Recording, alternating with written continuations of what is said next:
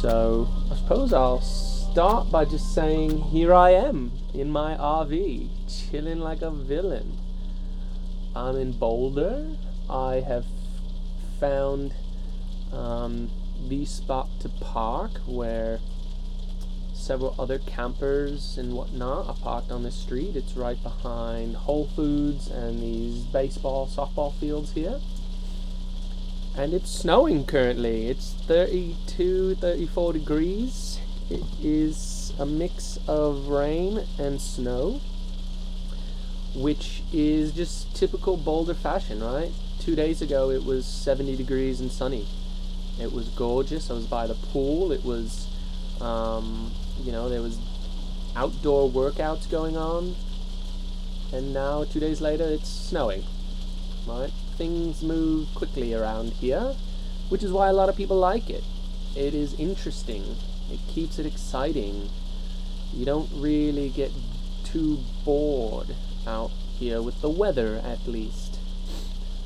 Um, however, the climate as far as um, you know the social climate if you will as i'm coming back here into boulder i feel what i thought was there before i left but wasn't quite sure that there is a bit of a harsh edge here in boulder it has grown with the presence of the you know the there are the haves and have-nots here for sure. Like there's a stark contrast, and there are a lot of have-nots that gather here. You know, typically because it is quite warm all year round.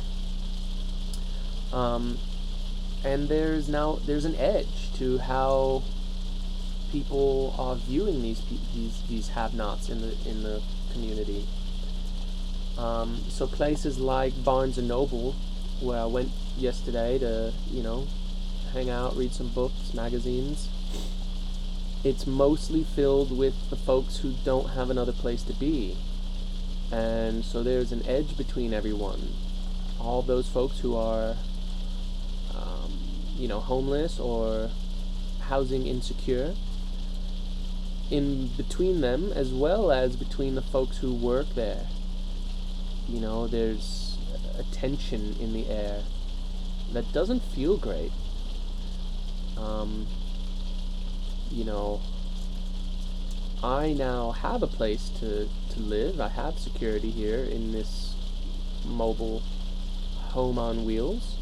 I'm sitting here with the heat on. I'm on my I'm able to sit at my little dinette set here and write on my laptop and listen to music. I made some coffee this morning, stovetop espresso. I've got a full kitchen, bath, etc. You know, so it's snowing out, raining, but I'm here in comfort. Yet I felt immediately back towards a couple years ago when I didn't have a home and Barnes & Noble was one of the only places I could spend some time.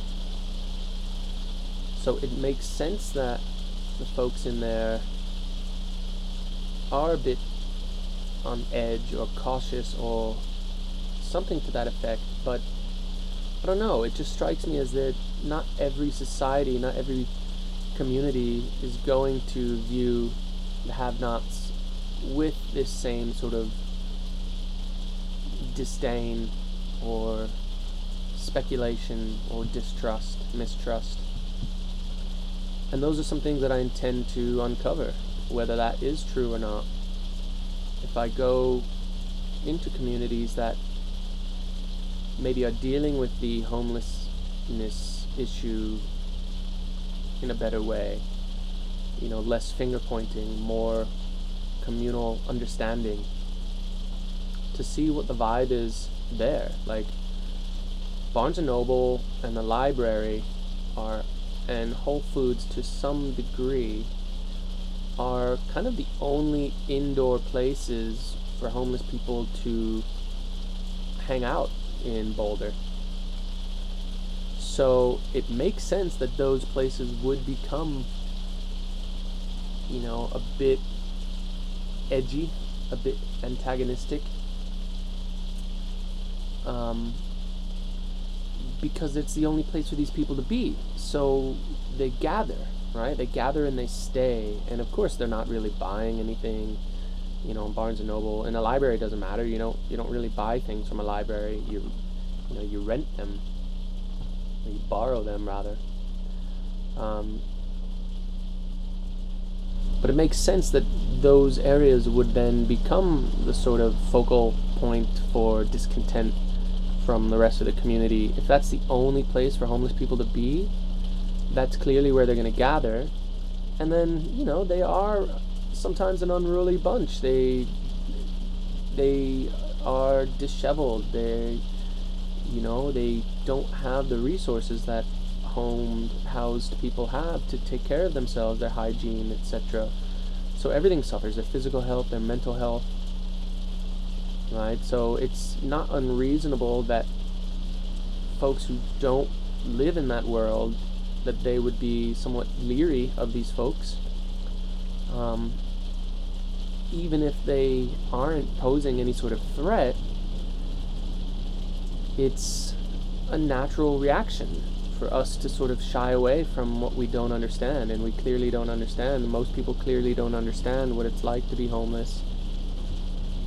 So that just fuels and and furthers that divide between people, between the haves and the have-nots.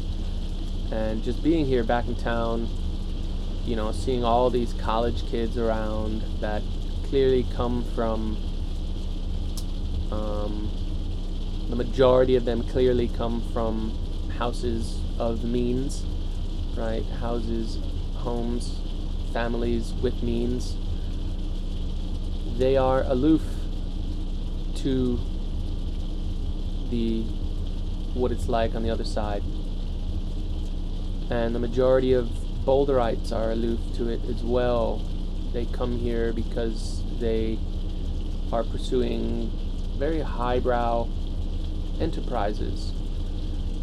You know, uh, technology, natural foods, marketing, design, development. Right? These are very white collar, highbrow professions and professionals. So it is a strange mixing pot here um, that I'm not sure if I really enjoy anymore. Because I don't fully fit in with either side, with either crowd. I'm not, you know, not most of the folks that here in Boulder, it's they're not weird anymore, right? The the spectrum has has really broadened, and and the middle ground has has seemingly disappeared. You're much you're either much further on the have side with beautiful million dollar home, Audi and BMW in the driveway or garage, you know, kids that have everything they, they could want and ask for, and you live a comfortable life, you know, maybe supported by some debt. Who knows? Everybody has some debt, right? Um, but rather conservative socially, i.e., they're not going to take too many risks, break too many rules, things like that. Um, they're good at following the rules. And then you have the complete other side of the have nots that are more and more just outcasts of society. That because they are looked down upon, you know, that sort of feedback loop pushes them towards more and more extreme versions of of themselves and of their um, you know differentness if that's a word they get more brazen and out there and you know I want to identify a little bit or I do suppose identify a little bit more with them because they are not rule followers. They are not just, you know, doing what they're told. They are kind of leading their own lives, individual lives, but I also don't identify with them because they're too far out there and too far gone in a way. You know, there there's not a great middle ground here in Boulder anymore where you can be, you know, slightly weird, slightly off, you can be offbeat yet still part of functioning society. Um, people aren't as open and smiley and welcoming in general here in Boulder as they used to be. You know, in a way that they're going to actually embrace the the strangeness within each other. There's still plenty of people that are happy that if you pass by them on the walking trail, they'll smile, they'll, you know, nod their head, say hello.